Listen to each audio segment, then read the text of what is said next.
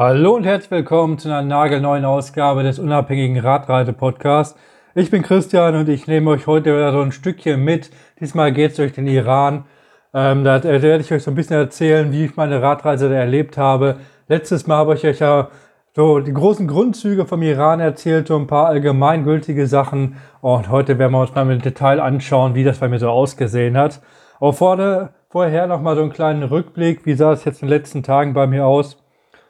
Mein Plan war ja, dass ich erstmal nach Palermo fahre und dann wollte ich schauen, ob ich nach Sardinien weiterfahren kann mit einer Fähre.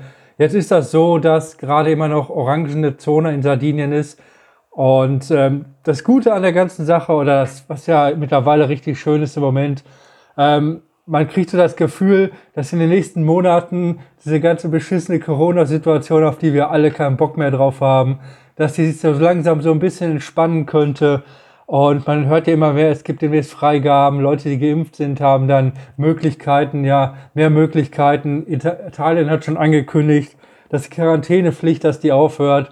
Und ich weiß nicht, ob es euch auch so geht, aber für mich ist das so, wie nach dem kalten Winter der Frühling losgeht. So, man merkt das, hat richtig schon Bock drauf, dass bald ein bisschen besser aussieht. Und weil das im Moment relativ komplex und kompliziert ist, nach Sardinien zu fahren, verschiebe ich das jetzt erstmal noch so ein bisschen, weil man muss, oder man kann nur eine Ferienticket kaufen, wenn man einmal nachweist, dass man halt Corona-frei ist. Man muss offizielle Gründe angeben und touristische Gründe sind in der Orangenzone offiziell kein Grund, dass ich da hinfahren darf. Dann muss man sich auf einer Internetseite registrieren lassen, dann muss man mit der Polizei diskutieren. Und deshalb knicke ich mir das einfach. Ich habe ja das Glück, dass ich halt hier im Schengen-Bereich in Europa kein Visum benötige. Und dann fahre ich jetzt einfach ein bisschen noch übers Festland zurück nach Neapel und setze dann nach Sardinien äh, rüber und erkunde Sardinien. Das hat nämlich dann auch den großen, großen Vorteil, dass ich dann auch wahrscheinlich nach Kreta weiterfahren kann, nach Frankreich. Und weil im Moment ist das ziemlich ausgeschlossen, dass ich jetzt nach Frankreich rüberkomme. Aber wenn ich vielleicht eben einen Monat oder anderthalb, ähm, wenn ich dann nach Sardinien erkundet habe, vielleicht zwei Monate, vielleicht ist es dann auch möglich, dass ich nach Kreta rüberkomme. Da habe ich schon richtig Bock drauf. Das wäre schön. Da kann ich über Frankreich zurückfahren, vielleicht noch durch die Schweiz. Naja, aber da freue ich mich schon drauf, weil ähm, auch wenn ich ja sonst immer sage, ich bin gerne allein unterwegs, ist das, ja, ich freue mich schon richtig darauf, wenn ich demnächst wieder Warm Showers machen kann, wenn ich verrückte Leute treffe, weil gerade bei Warm Showers, da trifft man echt sehr interessante Persönlichkeiten, denen man sonst nicht so begegnet. Oder auch schäbige Hostels mit Achtbettzimmern, äh, wo immer Leute stark am Schnarchen sind, aber ja, man trifft ja doch immer interessante Leute und weil, wenn ich nämlich zurückblicke auf meine Reiseerfahrung und mir wird jetzt jemand sagen, so, sag ganz schnell ohne nachzudenken, die drei Situationen, die dich am meisten beeindruckt haben, dann hat das immer irgendwas mit Menschen zu tun. Da würde ich jetzt nie sagen, oh, diese Kirche, die war aber toll oder dieser Berg, der war toll. Das sind einfach immer Situationen oder Begegnungen mit anderen Menschen, die so eine Reise wirklich lebenswert machen. Aber da freue ich mich schon richtig drauf, wenn das demnächst wieder losgeht oder auch man Leute, mehr mit Leuten auf der Straße quatscht und da vielleicht auch mal eingeladen wird. Ja, das, das wird klasse. Und deshalb sehe ich das Ganze jetzt ein bisschen entspannt an. Und wenn ich dann die Möglichkeit habe, dann nach Sardinien weiterzufahren, dann mache ich das. Weil jetzt habe ich dann vielleicht auch noch die Möglichkeit, den Ätna ein bisschen zu erkunden. Ähm, das ist ja so, man kann, glaube ich, auf 2500 Höhenmeter darf man auf der Südseite selber hochwandern, aber danach kommt Sperrgebiet und dann darf man noch mit einem Führer weiter. Ich weiß jetzt auch nicht, wie sinnvoll das wirklich ist, ob das nur Geldmacherei ist oder ob das wirklich gefährlich ist. Ich habe was gelesen, es kann so Senken geben, wo dann sich Gase sammeln, die man nicht riecht oder es kann auch mal zu spontanen Explosionen kommen. Ähm, ich weiß nicht, wie das wirklich ist, ich schaue mir das erstmal an, wie schön das aussieht da an der Südseite, wie ob ich da hochwandern kann. Das wäre natürlich auch ganz schön und da fahre ich ganz gemütlich weiter, wieder die Küste hoch Richtung Neapel. Ja, das wird klasse. Ja, ansonsten, ähm, übrigens den Podcast hier, den könnt ihr jetzt nicht nur als reines Audio hören in eurem Podcatcher. Ähm, ihr könnt den jetzt auch auf YouTube gucken. Ich habe ja dieses neue Format ausgedacht, in dem ich halt lange Strecken mit der GoPro aufnehme und wie die schönsten Bahnstrecken Deutschlands gibt es die schönsten Radstrecken die ich entlang fahre und unterlege das dann mit dem, mit dem Podcast-Audiosignal. Ähm, ich bin selber so ein bisschen skeptisch, weil ich sehe da nicht so eine Zielgruppe für dieses Format, aber ich mache das einfach mal, weil ich Bock habe. Da muss das, das muss jetzt auch keine hohen Klickzahlen haben. Ich mache einfach das, wo ich Lust zu habe. Ja. So, wo waren wir denn in der letzten Episode stehen geblieben? Ähm, da war ich ja in Teheran und habe mir in Teheran mein Indien-Visum organisiert. Das, das war halt doch ja, nicht kompliziert, aber ein bisschen stressig, weil ähm, ich musste halt diesen 100-Dollar-Schein druckfrisch haben. Mein Visum oder mein Personalausweis, der wurde nach Indien geschickt und da konnte ich den erst abholen. Aus dem Grunde bin ich ja erstmal nach Esfahan, genau, Esfahan ist die richtige Aussprache, bin ich da runtergefahren und bin dann anschließend mit dem Bus, bin ich wieder nach Teheran zurückgefahren. Ähm, Teheran, muss ich sagen, ist echt eine interessante Stadt. Ähm, aber nicht schön. Also ich würde niemandem empfehlen, im Iran gezielt nach Teheran zu fahren. Es gibt viel äh, mehr andere Städte, die deutlich schöner sind. Ich glaube, das Positivste aus Teheran ist, dass man wirklich einen wunderschönen Sonnenuntergang hat. Das liegt daran, über Teheran ist eine große Smogglocke durch die hohe Luftverschmutzung. Das hat äh, die Stadt selber im Zentrum hat 8 Millionen Einwohner und außenrum ist das dann in äh, ja, Vorgebieten, wie nennt man das in der Vorstadt, sind dann 20 Millionen Menschen und Katalysatoren sind nicht so verbreitet wie bei uns. Deshalb färbt sich abends der Himmel richtig schön rot-orange, das, das glüht richtig, halt weil ich der ganze, die ganze Licht in dem Smog äh, ja, die, die bricht, das Licht bricht sich in dem Smog und das strahlt dann total. Das sieht echt irre aus. Aber man merkt das auch richtig, wenn man halt mehrere Tage in der Stadt ist, da merkt man die schlechte Luft. Und der Verkehr ist natürlich auch nochmal extra eine Nummer für sich. Es gibt tausender Motorräder, die durch die Gegend fahren ähm, und auf einer Straße. Und man muss auch immer zwischen den Motorrädern hin und her fahren. Dann gibt es viele Autos, die auch gleichzeitig herfahren. Also relativ wenig Pferdekarren oder ähnliches. Sowas gibt es im Iran eigentlich fast gar nicht.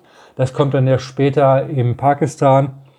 Aber ähm, Verkehrsregeln im Iran sind einfach nur, es sind nur eine Empfehlung. Da muss man sich nicht so dran halten. Also das macht auch keiner. Aber man muss auch positiv sagen, dadurch, dass jeder weiß, wir haben hier das totale Chaos, äh, da reagieren die Leute auch untereinander auch ganz anders.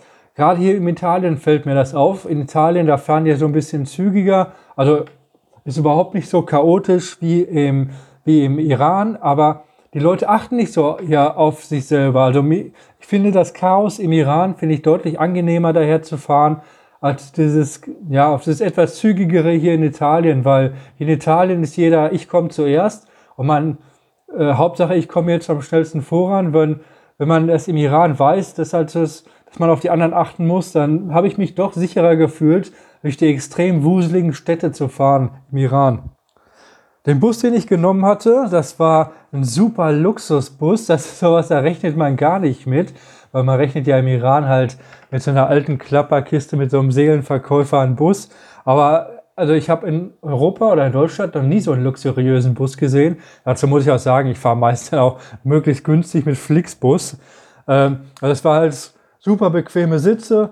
Die konnte man groß nach hinten sehen, man hatte legen, man hatte einen eigenen Fernseher da drin. Ähm, es gab, ja, man konnte Snacks kaufen. Das war eigentlich perfekt und das war auch super billig. Ich habe da 6 Euro oder so bezahlt äh, für 5, 6 Stunden Busfahrt und es war mega bequem. Es war ein richtig großen Terminal, deshalb ist das ja echt klasse, der Nahverkehr. Wie ich auch nachher von anderen Leuten gehört habe, auch Fliegen ist unglaublich günstig im Iran. Ich habe von Leuten gehört, die ganz im Süden vom Iran äh, bis in den Norden nach Teheran gefahren, geflogen sind. Das kostet dann so 20 Euro oder so. Das ist halt, die Linienpreise sind so wie diese Billigpreise, die man hier schon mal kennt von den Resterampen, von Ryanair oder irgendwie sowas. So, wieder in Esfahan zurück angekommen, ähm, war ich dann anschließend Couchsurfen.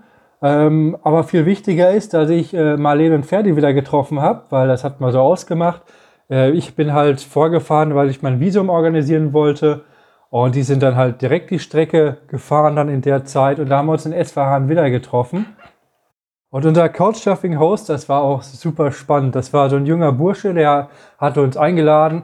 Ähm, das war auch überhaupt kein Problem. Ich weiß auch gar nicht mehr, ob das Warmshowers oder Couchsurfing war.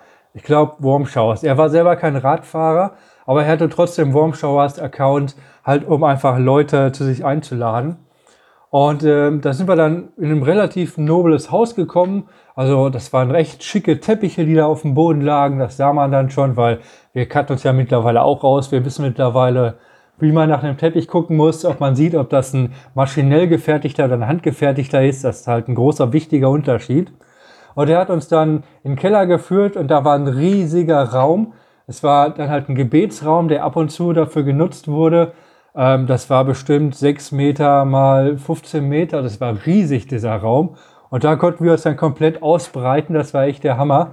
In der Mitte war dann so ein großer Vorhang. Das wird dann bei Gebeten wird das geteilt. Da sind dann auf der linken Seite sind dann die Frauen und auf der rechten Seite die Männer. Die beten dann separat. Ansonsten ist die Separation im Iran ähm, ist uns eigentlich so gar nicht vorgekommen oder das merkt man gar nicht. Also in Pakistan war das so, da hatte man kaum Kontakt zu den Frauen, aber im Iran ist das ja ganz normal. Es bezieht sich wahrscheinlich nur aufs Beten. Auf jeden Fall hatten wir da echt Glück. Ähm, auch die Eltern von dem, äh, ich weiß gar nicht mehr, wie der hieß, der, der Junge. Äh, aber auch die Eltern, die waren halt mega entspannt drauf. Das ist einfach immer witzig zu sehen, wenn du da bei denen ins Wohnzimmer kommst und das ist auch ein Riesenraum. Es liegt halt alles mit Teppich ausgekleidet. Ähm, am Rand stehen dann so ein paar Sessel, die halt wirklich an den Rand geschoben sind, so dass man sieht, dass da keiner sitzt. Und da sitzen dann zwei Menschen, so, so 50, 60 oder wahrscheinlich auch noch ein bisschen älter. Und die lümmeln dann auf dem Boden rum im Schneidersitz und ganz gemütlich. Also das ist echt immer cool anzusehen. Dann etwas später am Abend haben wir da noch einen echt interessanten Abend gehabt. Dann haben wir da in dem Gebetsraum unten gesessen und uns wurde dann auch ähm, Dattelschnaps angeboten, weil der wurde dann auch in dem Gebetsraum versteckt, hinter so einer Kiste. Ähm, ja, also weil eigentlich jeder Iraner hat irgendeinen Zugriff auf irgendwelchen selbstgebrannten Schnaps und das war dann auch derjenige, der mir sagte, das beste Bier, was er je getrunken hat, war Oettinger alkoholfrei.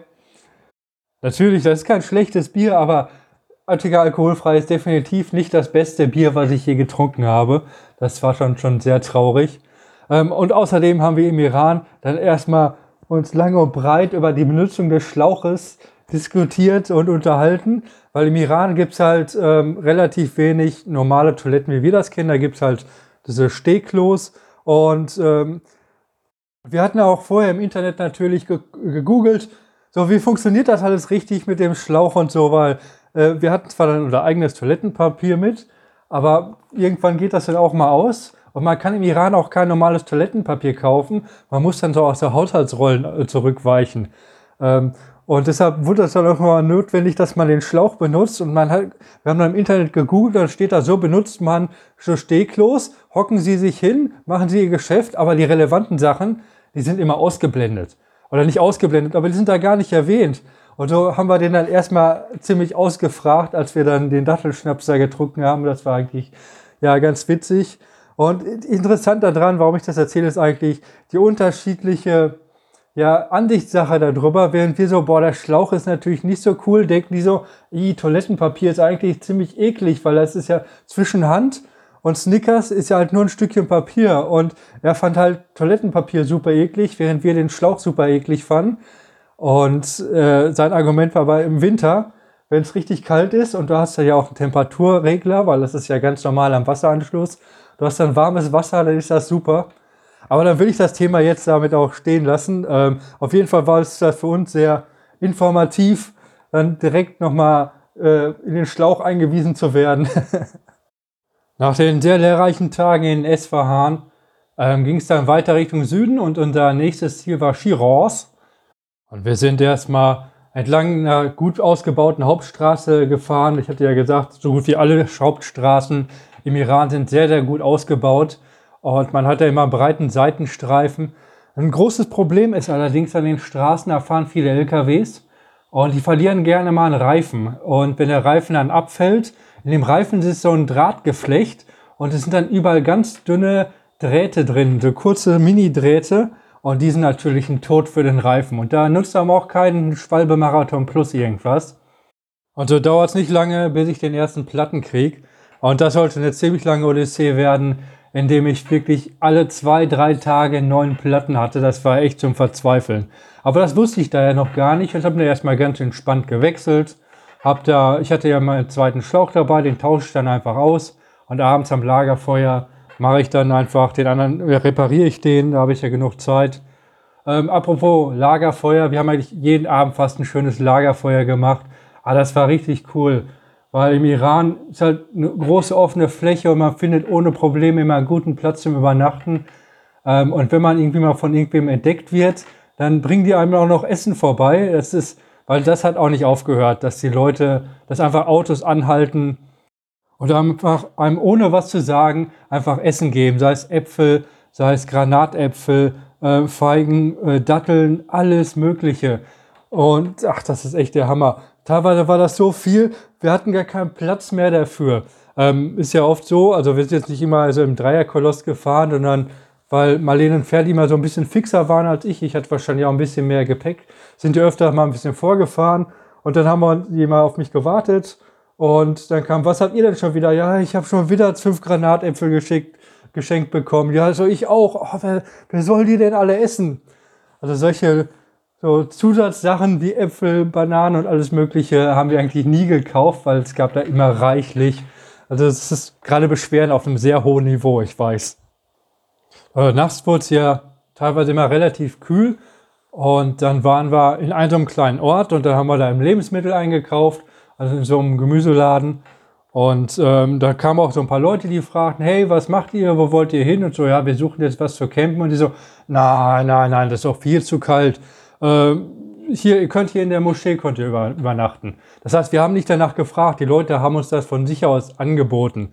Man hört zwar immer wieder, hey, man kann einfach so zu einer Moschee gehen und dann gibt es auch Toiletten und man gibt auch manchmal Duschen, aber ich fühle mich da immer so ein bisschen blöd bei, da hinzugehen und zu fragen. Also wenn jemand mir so was anbietet, wenn mich jemand von sich aus einlädt, dann, und ich habe ein ganz gutes Gefühl, man kriegt ja so eine Intuition nach einer Zeit, ob dann jetzt den Leuten man den einigermaßen vertrauen kann oder nicht, ähm, dann gehe ich da gerne mit und verbringe eine gute Zeit mit denen.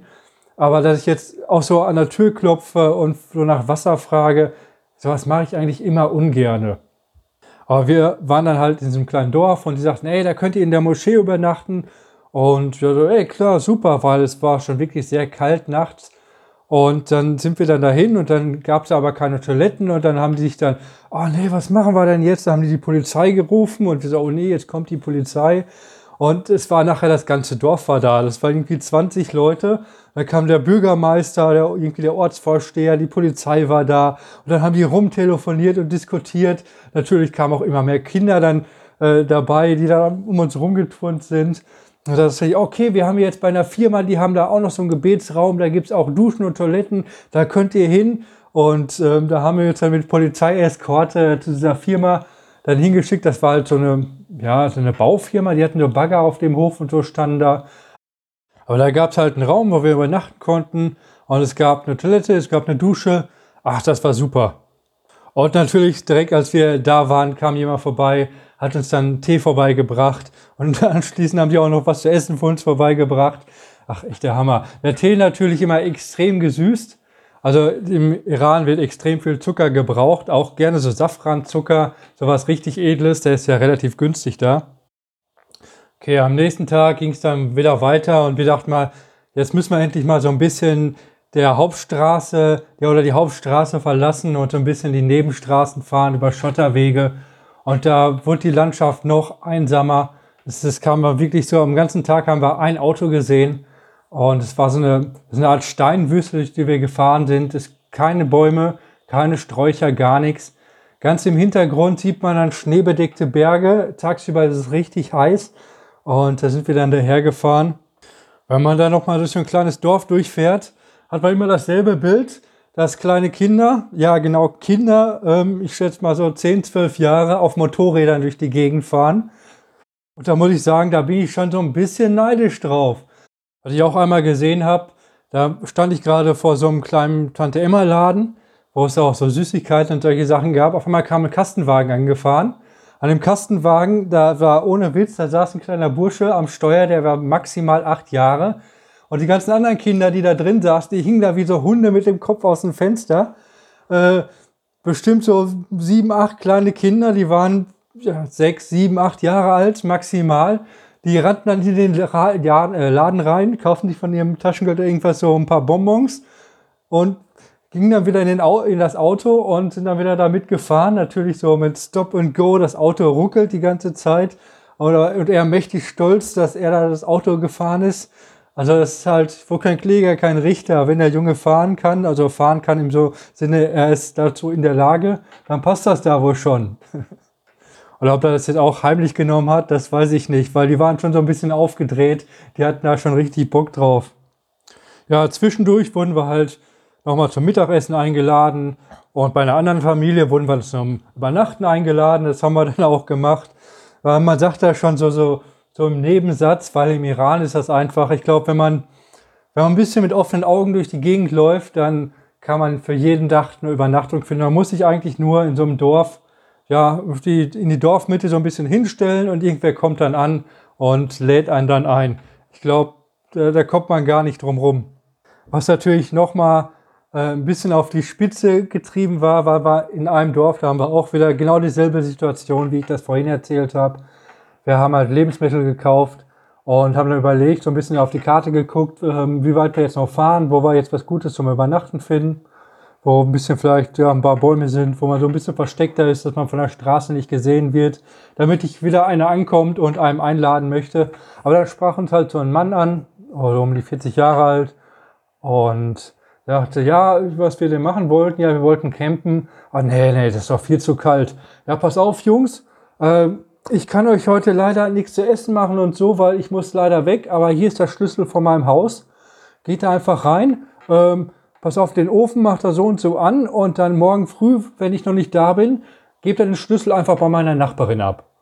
Und wir hatten vielleicht zehn Minuten mit dem geredet. Ich weiß, ich habe die Geschichte schon ein paar Mal erzählt, aber das ist wirklich ich komme da immer noch nicht drauf klar. Da drückt er uns einfach wildfremden Menschen und wir, ich meine, wir sind total verschwitzt und dreckig vom Radfahren.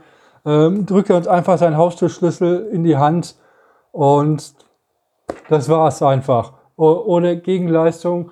Äh, Im Gegensatz, äh, im Gegenteil, es war sogar so, dass wir haben natürlich die Nummer mit dem ausgetauscht und da sagt er, pass auf, wenn ihr nach Shiraz kommt, dann da ruft ihr mich unbedingt an, weil äh, ich habe da einen Bruder oder irgendeinen anderen Verwandten und da könnt ihr da unterkommen. Und das kann ich ja schon mal ein bisschen vorwegnehmen. Wir hatten schon eine andere Möglichkeit, in Shiraz unterzukommen und irgendwann ruft er uns an, warum wir uns denn nicht gemeldet hätten. Er hätte sich schon Sorgen gemacht. Das wäre, boah, er würde sich doch so gerne darum kümmern, dass wir irgendwo wo unterkommen. Also im Iran ist einfach eine verkehrte Welt im Positiven.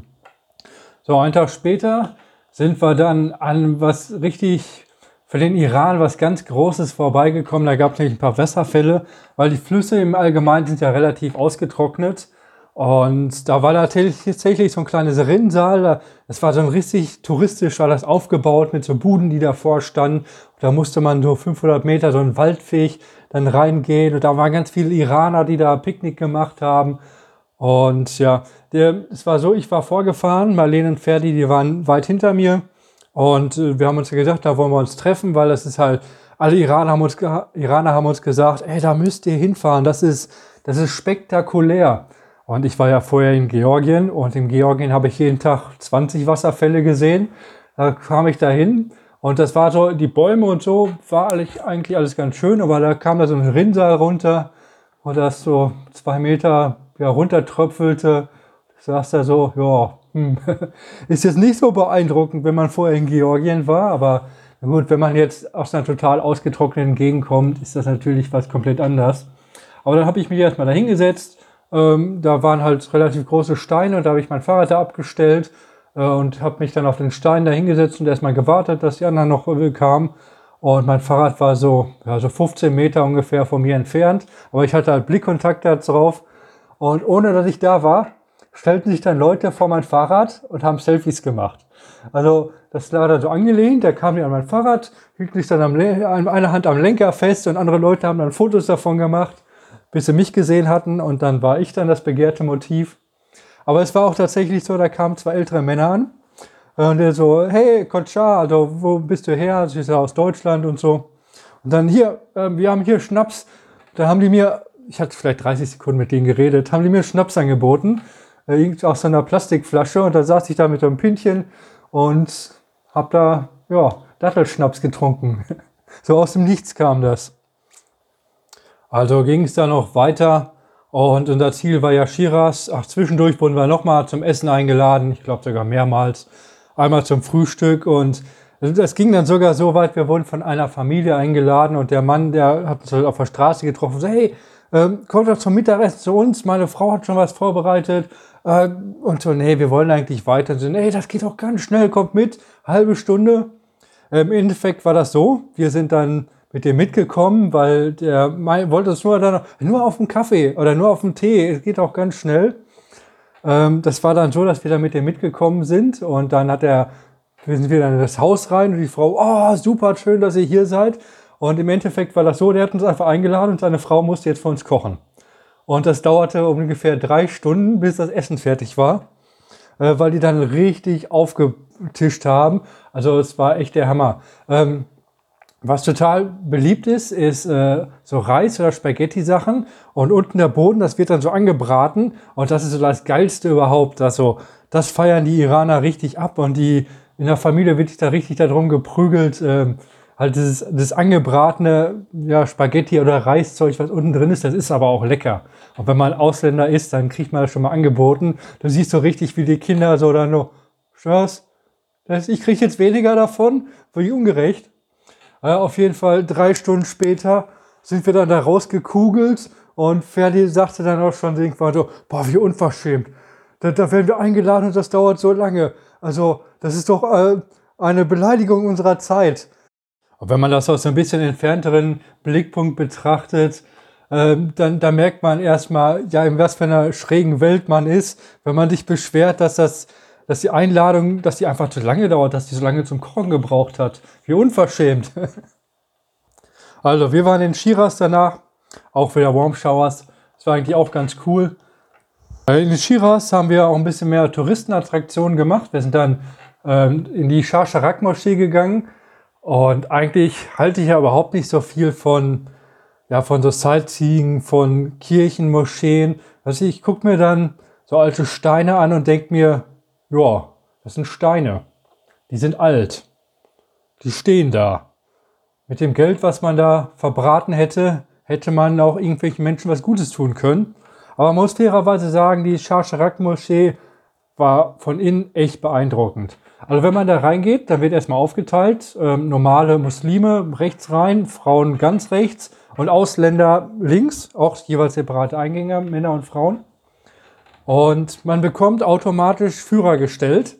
Ähm, es wird einem so verkauft, dass das halt so eine freundliche Geste ist, aber der Vibe ist sofort klar. Es geht darum, das sind Aufpasser, damit die, die Ausländer und die Nicht-Muslime halt sich ehrenvoll verhalten, dass die jetzt nicht, ähm, sag mal, wie das übertriebene amerikanische Klischee dieser, dieser Leute, die mit kurzer Hose dann da reingehen und das halt das Heiligtum dann nicht wertschätzen und dann nicht respektieren dass sie da einen Blick drauf werfen.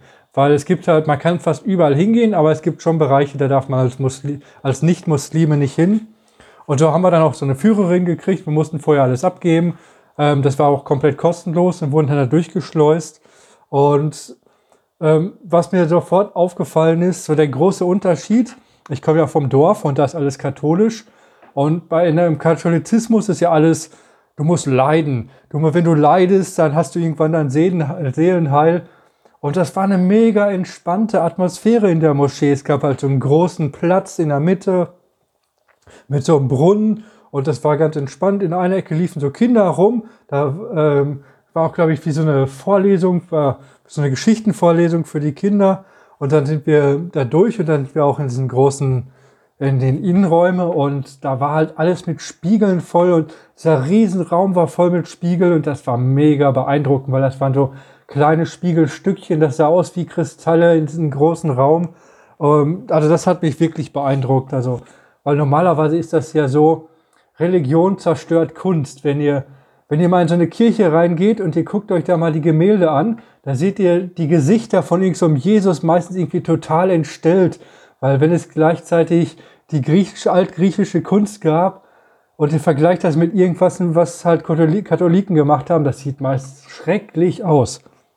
Ähm, Im Gegensatz zu dem ganzen Prunk und Gold, den man halt im Christentum findet, ist das halt alles viel verschnörkelter im Islam. Es gibt halt viel, viel, ganz oft so, so Kacheln, die halt blau mit floralen Mustern angemalt sind, ganz viele.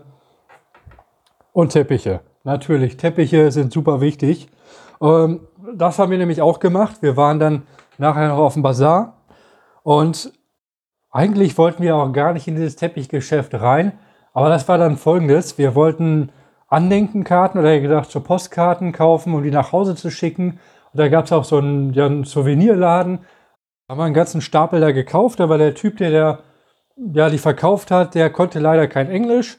Aber wir hatten dann Glück, da war noch so ein anderer Typ, der im Laden nebenan war, der kam, dann hat geguckt, was wir da machen und hat für uns übersetzt und ähm, hat uns dann da ein bisschen geholfen, das da auszuhandeln.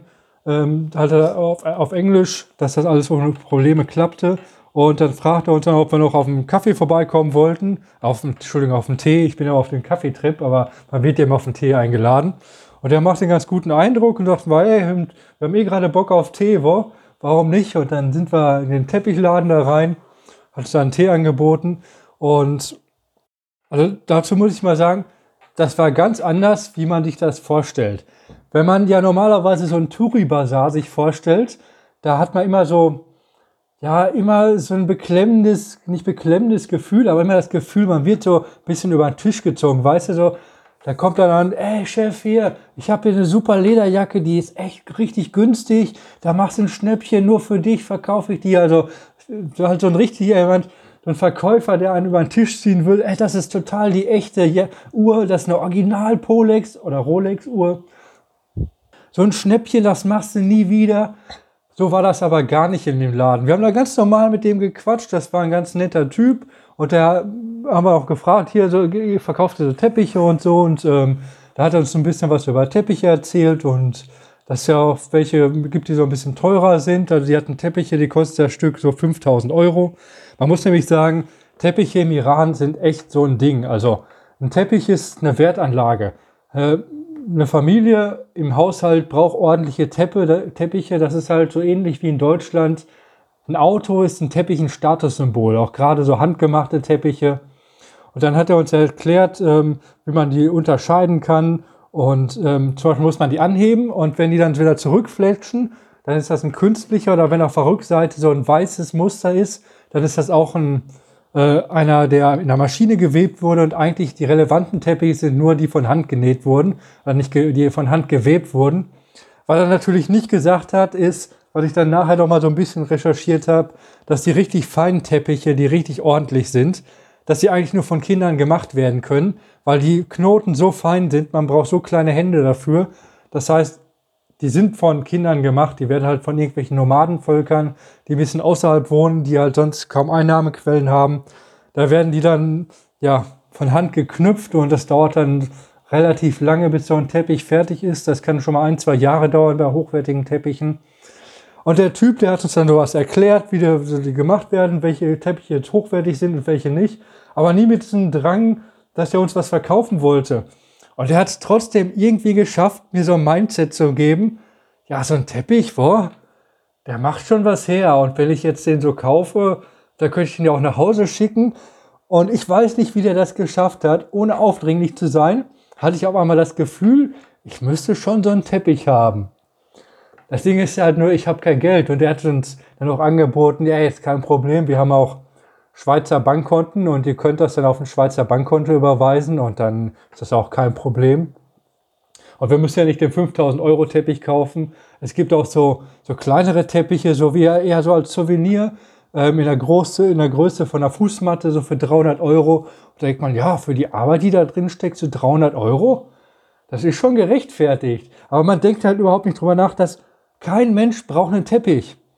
Es war auch nachher so, wenn man mit so Leuten, mit Iranern ins Gespräch gekommen ist, dass ähm, die auch manchmal gefragt haben, wie das denn so mit Teppichen bei uns im Land ist. Und ja, wie sieht das bei uns denn aus? Es gibt halt ab und zu mal Prospekte im Briefkasten, da steht dann Teppichräumungsverkauf von irgendwelchen Geschäften, die anscheinend immer Räumungsverkauf haben. Dann haben alte Leute vielleicht noch so einen alten, hässlichen rot-weißen oder rot-schwarzen Teppich mit so ähnlich floralen Mustern da rumliegen und man überlegt sich ja, Mist, räumen wir den jetzt auf den Dachboden oder in den Keller oder schmeißen wir den direkt weg? Also niemand will bei uns Teppich haben. Und das tut einem immer so ein bisschen weh, wenn man das dem Iraner sagen will. Und deshalb sagt man das so gar nicht. Also da versucht man sich da so ein bisschen rauszureden. Naja, aber als der Typ dann im Laden dann ähm, realisiert hat, hey, wir wollen auch nicht so einen kleinen Teppich für 300 Euro kaufen, weil wir auch dafür keine Kohle haben, hat er uns dann nicht mehr so viel über Teppiche erzählt. Wir durften noch unter einen Tee dann austrinken und sind dann weitergegangen. Aber es war halt, also man hat sich da nicht so schlecht gefühlt, wie man das Gefühl hat von so einem anderen Bazar, wo, wo einem halt eine, eine Fake-Kunstlederjacke angedreht wird, weil jeder hat ja irgendwelche Bekannten, die aus irgendwo aus dem Urlaub wiederkommen und so, ey, ich habe hier eine Lederjacke gekauft. So, du trägst doch nie eine Lederjacke. Ja, aber die war super günstig, die war total runtergesetzt. Also das war da ganz anders. Ja, mittlerweile waren wir auch schon einen Monat im Iran. Das Visum, das läuft normalerweise vor einem Monat. Man kann das aber ohne Probleme einmal verlängern und eventuell zweimal. Und das stand jetzt auch in Shiraz an und da mussten wir zu so einem Office gehen und das beantragen. Und es war original wie bei Asterix, Passierschein A38. Also man geht in dieses Polizeigebäude rein, muss erstmal alle seine Wertgegenstände abgeben, Handy, Taschen und so weiter, muss sich da eintragen mit meinem Personalausweis. Und dann muss man sich in die erste Schlange anstellen und da kriegt man erstmal die Unterlagen, die man ausfüllen muss. Danach muss man sich in die zweite Schlange ausfüllen, wo man einen Stift bekommt. Den Stift, den gab es da so nicht. Also es war halt, alle Leute wollten was ausfüllen. Es waren ein paar Stifte an, an Fäden da, die hingen da und da musste man warten, bis man da in der Reihe war. Nachdem man das gemacht hatte, musste das dann abgegeben werden an der Schlange, an der zweiten Bude und äh, an der Schlange stehen dauert dann immer so 20, 30 Minuten. Und dann muss man das abgeben und da wurde alles kopiert in mehrfacher Ausführung. Da musste man erst, danach durfte man erst das richtige Gebäude, also das Abholen, äh, Ausfüllen und Kopieren, dass man das in mehrfacher Ausführung hatte. Das war alles noch draußen vor dem, also in dem großen Hof von diesem Gebäude. Und dann ging man da rein und ähm, hat dann seine Unter Unterlagen abgegeben, also ein Teil der Unterlagen. Man hat so ein richtig so eine Mappe hat man bekommen, die man dann auch nachher abgeben musste und hat das dann bei der ersten Person abgegeben und muss dann in dem Warteraum nochmal warten, hat dann auch so eine Nummer gekriegt, wurde dann aufgerufen und dann musste man dann vorstellig werden bei dem, ja, bei irgendeiner so wichtigen Persönlichkeit. Ähm, ich vermute auch, dass das für Ausländer Sachen es andere Personen gab, wie wenn man jetzt Iraner ist, weil man merkte schon, dass wir anders behandelt wurden bei Visa-Verlängerungssachen, wie zum Beispiel Leute, die aus Pakistan kamen. Da, da merkte man ganz klar einen Unterschied. Ähm, und dann wurden wir erstmal interviewt, was wir im Iran wollten, äh, wo wir waren, äh, was unsere Ziele sind. Und ja, wir haben mit dem über alles Mögliche gequatscht. Wir wurden so richtig ausgefragt. Dann wurde das dann, haben wir einen Stempel da drauf gekriegt und dann mussten wir nochmal da raus und, ähm, und dann kam das größte Problem, wir mussten das nämlich bezahlen. Ich glaube, das waren umgerechnet 40 Euro, sowas in der Kante rum, einmal Visum verlängern. Das Problem war aber, man konnte nicht Cash bezahlen, man konnte nicht bar bezahlen, man brauchte eine iranische Kreditkarte, die wir natürlich nicht hatten. Da standen wir in der Schlange, wir haben super lange äh, gewartet, bis wir dran waren, um uns, dass uns jemand sagt, nee, das geht nicht. Und dann stehen da, hinter uns waren ganz viele Leute und wir stehen da, ja, aber was denn jetzt? Wir, wir stehen hier mittendrin, wie sollen wir bezahlen? Und dann hat sich aber ein Iraner hat sich dann erbarmt und hat das dann mit seiner Karte für uns bezahlt und wir haben dir das Geld bar gegeben. Da war alles nochmal ganz gut. Aber nachdem wir das bezahlt hatten, hat man dann den, den Bezahlschein, das war die Quittung dafür und danach mussten wir dann nochmal in das Hauptgebäude und dann wurde das erst bearbeitet und wir mussten dann am Nachmittag nochmal kommen. Ah, das war super stressig, aber im Endeffekt klappte alles ganz gut. Nur, und wir hatten das Glück, dass wir halt vorher geguckt hatten. Wir hatten auf der Webseite Karawanistan, das hat so ein Forum, wo viele Leute schreiben, wie das mit Visumverlängerungen und so weiter funktioniert. Ähm, deshalb wussten wir schon ungefähr, wie das aussieht, weil da gibt es halt keine Zeichen, du musst jetzt dahin gehen, sondern man muss das irgendwo wissen. Und man muss die Leute fragen. Die Leute, die wussten das da irgendwie anscheinend auch selber nicht richtig. Aber wir haben das dann gemeistert und so hatten wir nochmal 30 Tage längeres Visum. Yes! Ja, so, ich glaube, jetzt war ein guter Zeitpunkt, dass wir hier nochmal einen Stopp machen. Das müsste ungefähr die Hälfte vom Iran sein. Und ich freue mich schon so richtig, wenn, ich so ein bisschen mehr von Pakistan erzählen kann. Weil das ist ja eigentlich die Intention gewesen, dass ich eigentlich erzählen wollte, wie es in Pakistan ist. Aber wenn ich das mache, dann müsste ich auch von anderen Sachen erzählen und dann macht es eigentlich nur Sinn, wenn ich das chronologisch mache.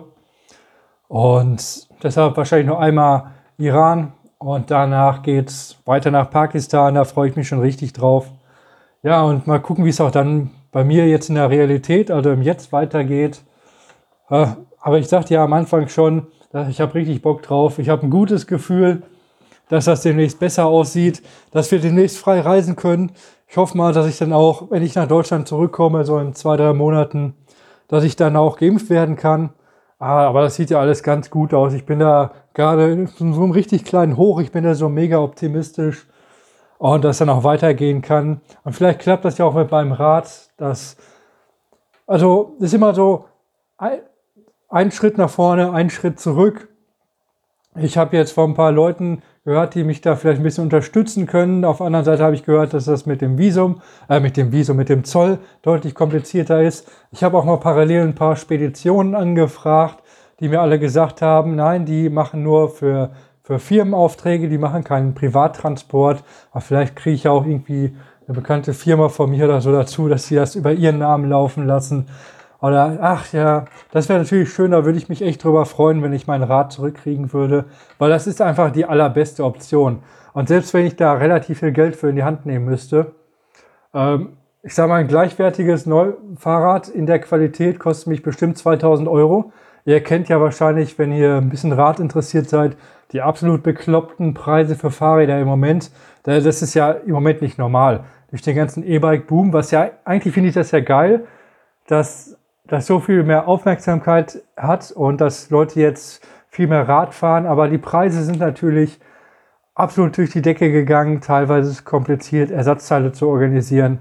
Und wenn ich da dann ein neues Fahrrad kaufen müsste, ähm, das wird auf jeden Fall deutlich teurer werden, weil früher war das einfach so, man hat halt nie ein Fahrrad zum Originalpreis gekauft, man hat immer Vorjahresmodelle gekauft. Man hat ein Rahmenkit gekauft, irgendwelche Restteile. Man hat immer das Internet durchstöbert, ob es irgendwelche, ja, ob es Schaltungen gerade als Restposten gibt, dass sie super günstig sind. Manchmal gab es irgendwo Bremsen und die hat man dann gekauft. Da hat man immer so Frankenstein-Fahrräder gebaut, dass man halt nie ein neues Fahrrad gekauft hat, sondern man hat immer Teile ausgebaut und das hat sich dann immer so durchgewandert, solange sich die, die irgendwelche Standards nicht geändert haben, äh, solange man nicht irgendwelche anderen Laufräder brauchte oder irgendwie sowas. Aber es sieht ja heutzutage leider mittlerweile ganz anders aus. Der Fahrradmarkt ist am Boom, was ja irgendwie auch cool ist. Aber ein neues Fahrrad, ja. Und außerdem bin ich halt mega zufrieden mit meinem Rad. Da ist natürlich stehen so ein paar Wartungssachen dran und da stand ja auch lange. Ich habe jetzt ein aktuelles Bild gesehen und es stand leider draußen.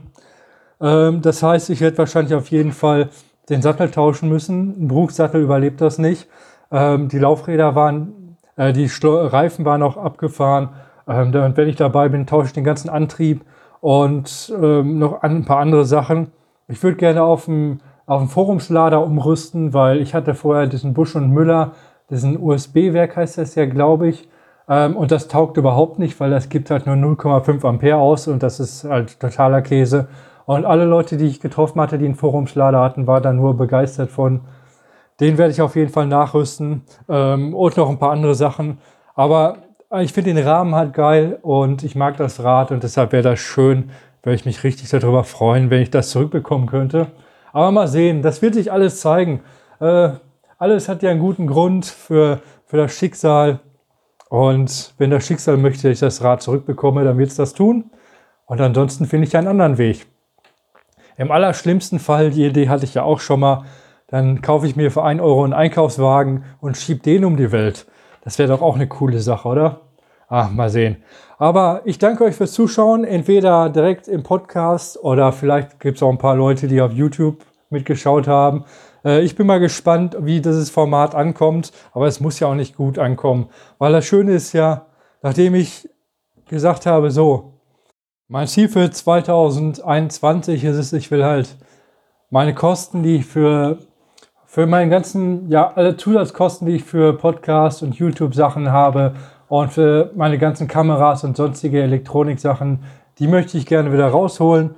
Und da bin ich, glaube ich, auf einem ganz guten Weg. Deshalb muss ich mich nochmal bei allen Leuten wirklich bedanken, die mich irgendwie unterstützt haben. Also vielen Dank dafür. Deshalb versuche ich halt immer neue Sachen zu machen. Und naja, boah, jetzt haben wir schon 45 Minuten auf der Uhr. Ich würde sagen, ich danke euch fürs Zuhören, Zuschauen und wir sehen uns nächste Woche wieder. Ciao.